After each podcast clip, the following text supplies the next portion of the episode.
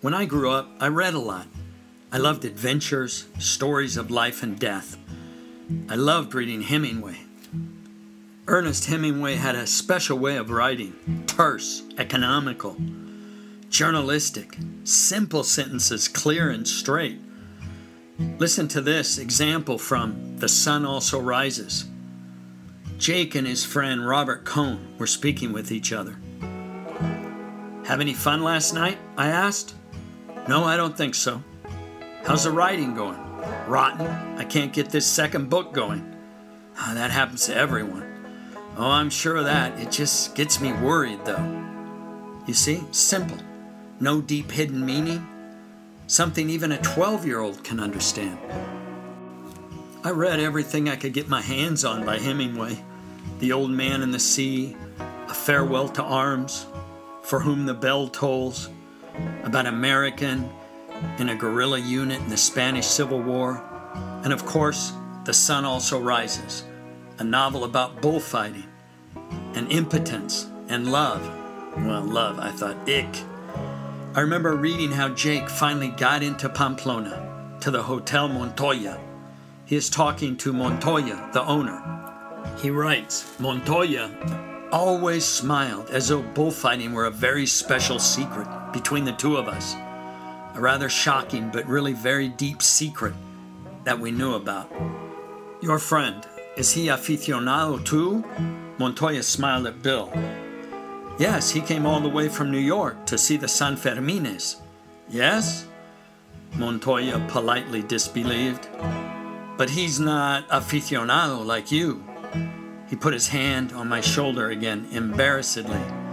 Yes, I said, he's a real aficionado. But he's not aficionado like you are. Aficion means passion, and aficionado is one who is passionate about the bullfights. All the good bullfighters stayed at Montoya's hotel. That is, those with aficion stayed there. The commercial bullfighters stayed once, perhaps, and then did not come back. The good ones came every year. We often talked about bulls and bullfighters. I had stopped at the Montoya for several years. He continues to write. Men would come in from distant towns, and before they left Pamplona, stop and talk with Montoya about bulls. These men were aficionados. Those who were aficionados could always get rooms even when the hotel was full. Oh boy, I was young, but I wanted to have afición. I wanted to be an aficionado and always get a room even when the hotel was full.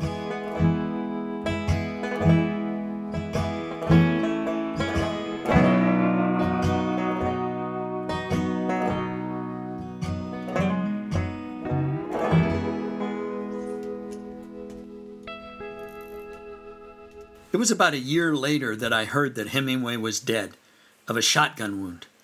He was only 61. I heard this some time after his death. We had no internet in those days, so I asked my parents how he died and why. My family didn't like to talk about death very much, and not at all about suicide. It was later that I learned the details of his death, and I didn't understand why he did it. So when my boss Rick asked me if I wanted to go with him to Pamplona to the fiestas of San Fermin and run with the bulls, I didn't hesitate a second. I went home and told Maria, I'm heading off with my boss and some of his Spanish friends to Pamplona to the fiestas of San Fermin. You aren't going to run with the bulls, are you? Oh, I doubt it. That would be crazy. Well, you better not, because people get gored there every year and somebody dies. Don't worry, it won't be me. So, five of us met one afternoon and headed off to Pamplona, about a four hour drive from Madrid. We got there, found a campground, pitched our tent, and headed off for a department store. Rick explained to me You want to dress in white pants and a white shirt. You'll wear a red sash around your waist and a red kerchief around your neck. Why is that? Well, the people who run with the bulls are called mozos. There are two legends that explain the red and white. One says that it's to honor San Fermin, a saint, the white, who was martyred the red. The other says that the runners dress like the butchers who began the tradition. Okay, I got it. And we bought the clothes. They say that the tradition was first documented back in the 14th century. Now, Saint Fermin was the son of a Roman senator in Pamplona who was converted to Christianity. And according to tradition, he was ordained a priest in Toulouse.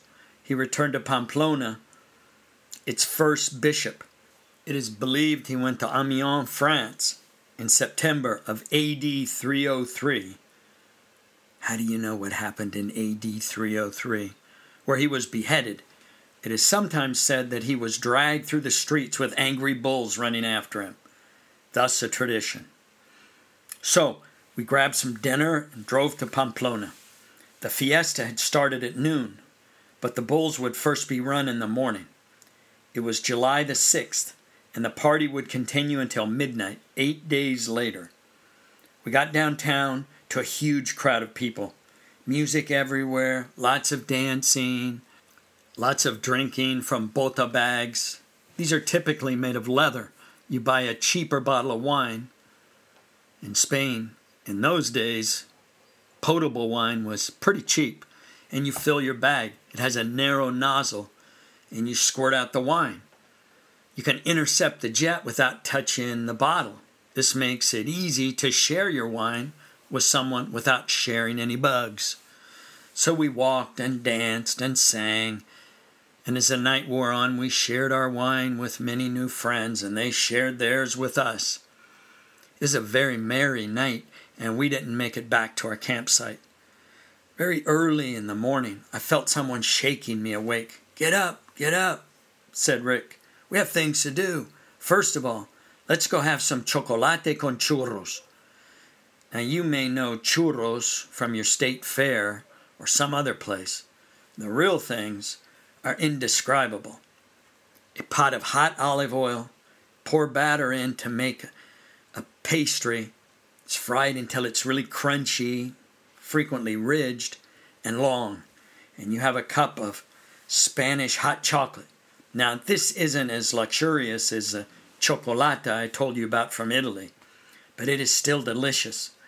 So you stand, you dip these churros, greasy churros, in the hot chocolate and you eat them. Man, that sobers you up very quickly. I got to have another one, I said. Now our Spanish friends laughed as they watched me chow them down. Okay, no more. Let's go get a cognac to brace ourselves for these bulls.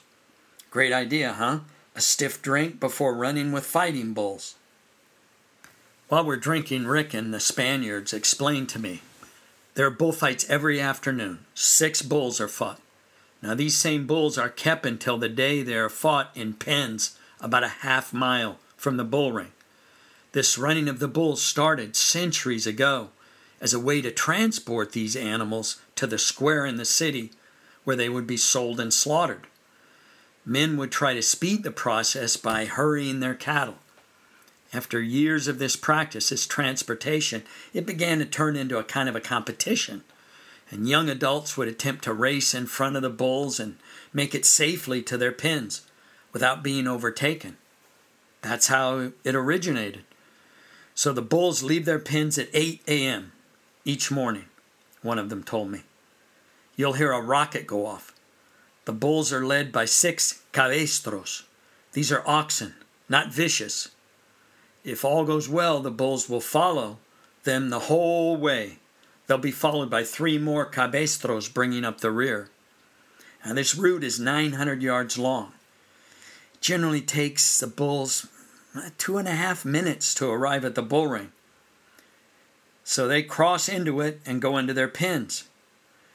These six bulls will be fought and killed in the ring in the evening.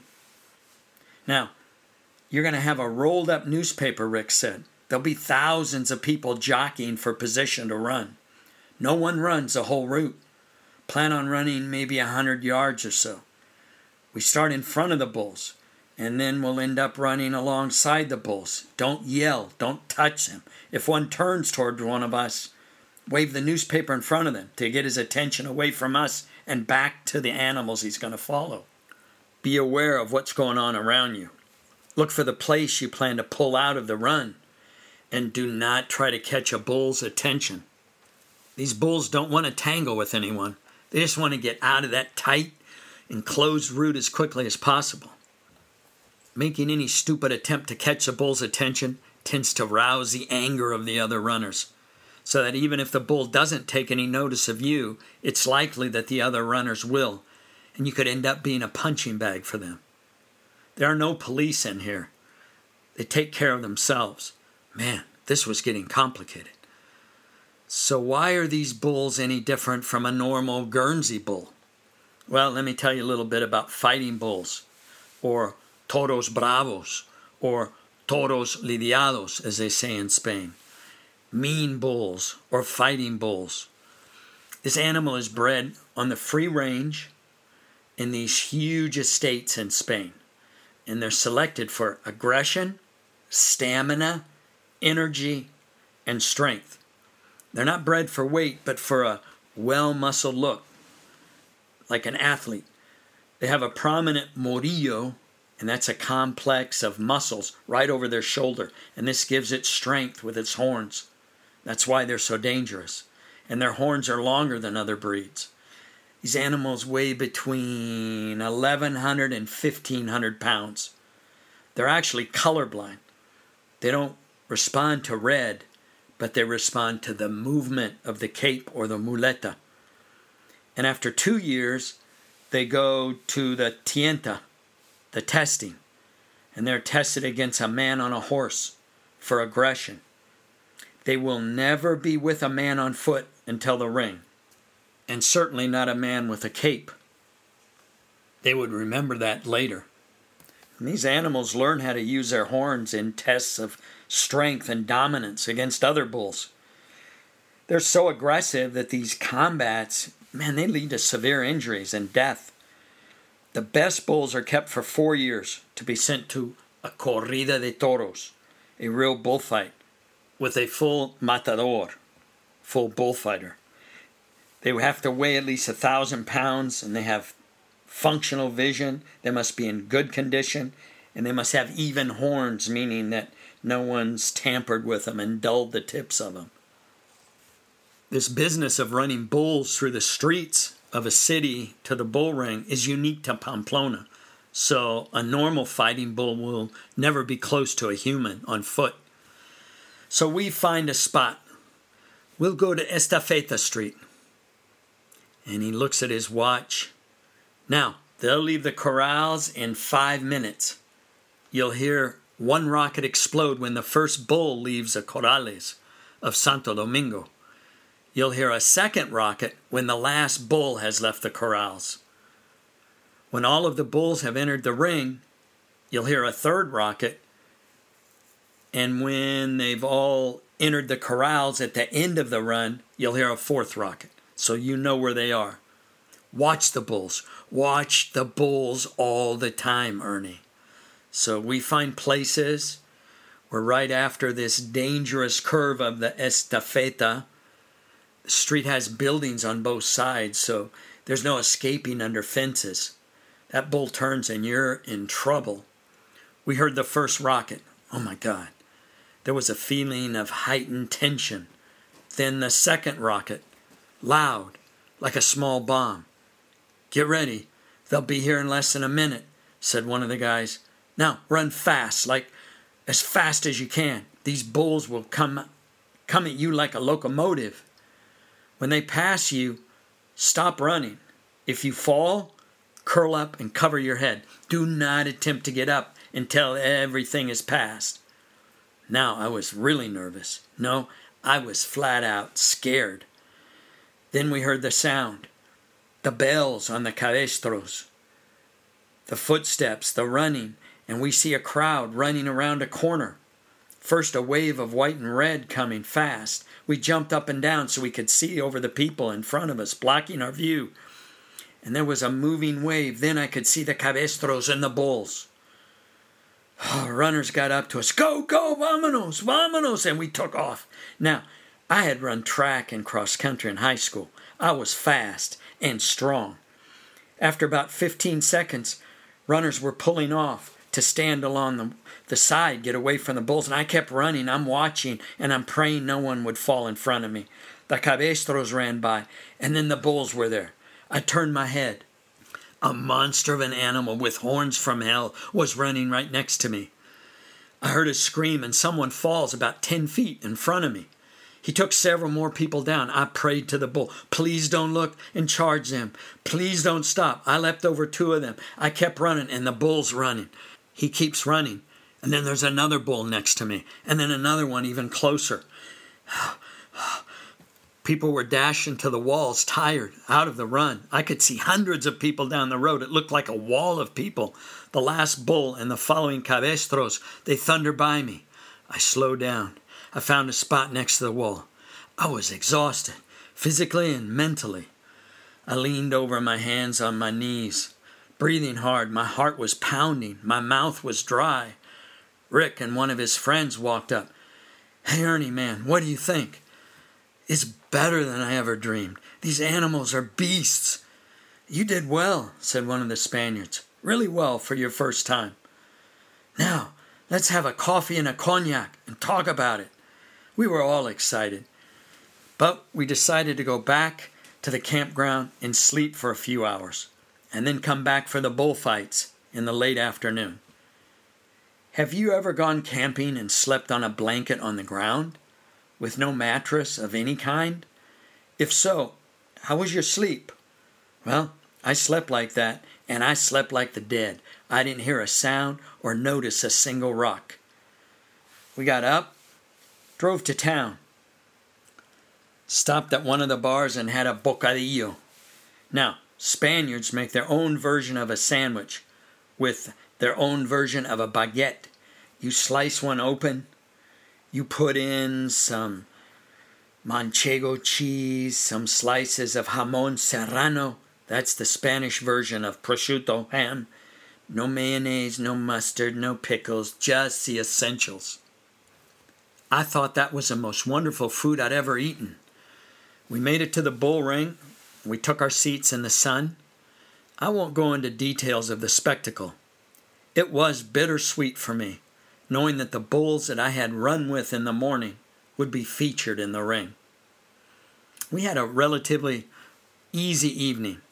Had a couple of drinks in the Cafe Iruña where Hemingway had hung out. You know, it is said that Hemingway never actually ran with the bulls in all the years he came to the San Fermin festival. One of his friends said he did. Most Spaniards say he didn't. He first went to Pamplona in 1923. He was 24 years old. He visited Pamplona nine times in total, most of them in the 20s. So we went to bed earlier that night and got a few hours' sleep we decided not to run with the bulls in the morning, but to go to the bull ring and watch their entrance. It's hard to believe, but the plaza was full. They had big screens which showed the whole course. A band was playing. Then we heard the rockets, first one, then the second. It happened very quickly. Before we knew it, runners poured through the callejon. That's the narrow corridor leading to the entrance of the bull ring. So as the bulls enter and run through the ring, the crowd cheers. We hung around as they released a young cow in the bull ring for the public to enjoy. Come on, let's go down, said Rick. It's only a cow. So we went down with a hundred or more other people. At first, they released a single cow. She was not as big or as strong as a fighting bull, but she was smart. She lowered her head Grab someone with her horns and throw 'em in the air. Just don't let her get behind you, one of our pals said. I figured, no problem. I'd keep track of a single cow. But then they released more cows. They're running everywhere. I heard nothing. Then, bam! It felt like I was hit by a truck. And then I was flying through the air. One of those cows had snuck up on me. It had provided a few good laughs for those people in the plaza and I had bruises for weeks. If you're young and love adventures and love Spain, those are the greatest fairs in the world. We stayed another four days. We ran three more days with the bulls, each day starting in a different spot.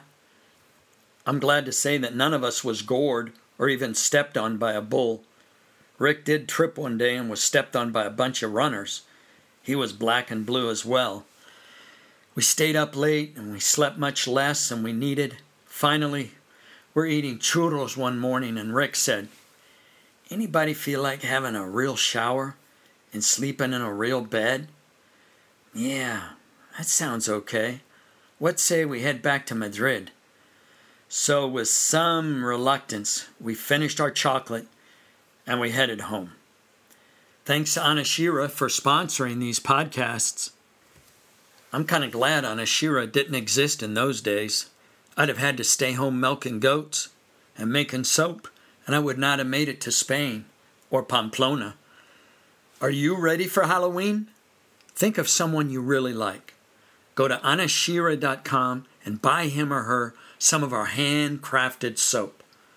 Don't forget to enter discount code STORIES15. That's 1 5 for your 15% discount. If you have any questions about Pamplona or the running of the bulls, send them to me at ernie at anashira.com and I'll see if I can answer them.